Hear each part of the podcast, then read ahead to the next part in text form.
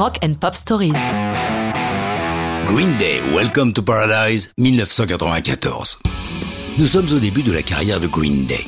Sur le petit label Lookout Records, ils ont publié deux albums, 39 Smooth en 90 et Kerplunk en 92. Entre les deux, ils ont changé de batteur et un gré très cool pour obtenir le trio définitif. Leurs deux albums se vendent suffisamment pour attirer l'attention des major compagnies. Pour garder leur indépendance, ils font soigneusement le tri parmi les prétendants et finalement optent pour Reprise Records, un des labels de la multinationale WEA, après avoir été séduit par Rob Cavallo, qui lors de l'audition qu'il leur fait passer, craque tellement sur le groupe qu'il prend une guitare et jam avec eux.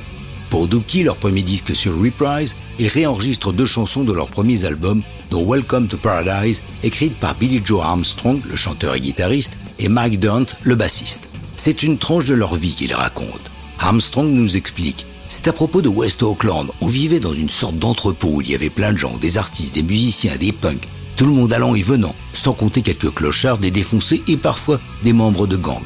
Ce n'était pas le genre d'endroit où il faisait bon traîner la nuit, mais c'était quand même sympa. On pouvait y jouer de la musique et jouer au basket. Très cool parle ainsi de la chanson. C'est comme dire tout est nul, mais on s'éclate quand même. On vous regarde dans les yeux et on sourit, même si des choses moches peuvent se passer. Au début de leur carrière, les membres du trio n'ont pas peur en studio de changer de rôle. C'est ainsi que c'est très cool, le batteur qui a trouvé le riff de guitare de la chanson. Tandis que Billy Joe Armstrong a écrit la partie de batterie. La mélodie est issue de Sweet Children, une des chansons de leur premier EP en 90. Sweet Children était aussi le premier nom du groupe avant de changer pour Green Day, ce nom étant l'illustration de leur goût prononcé pour la marijuana. Welcome to Paradise sort en single le 4 octobre 94 mais uniquement pour les radios.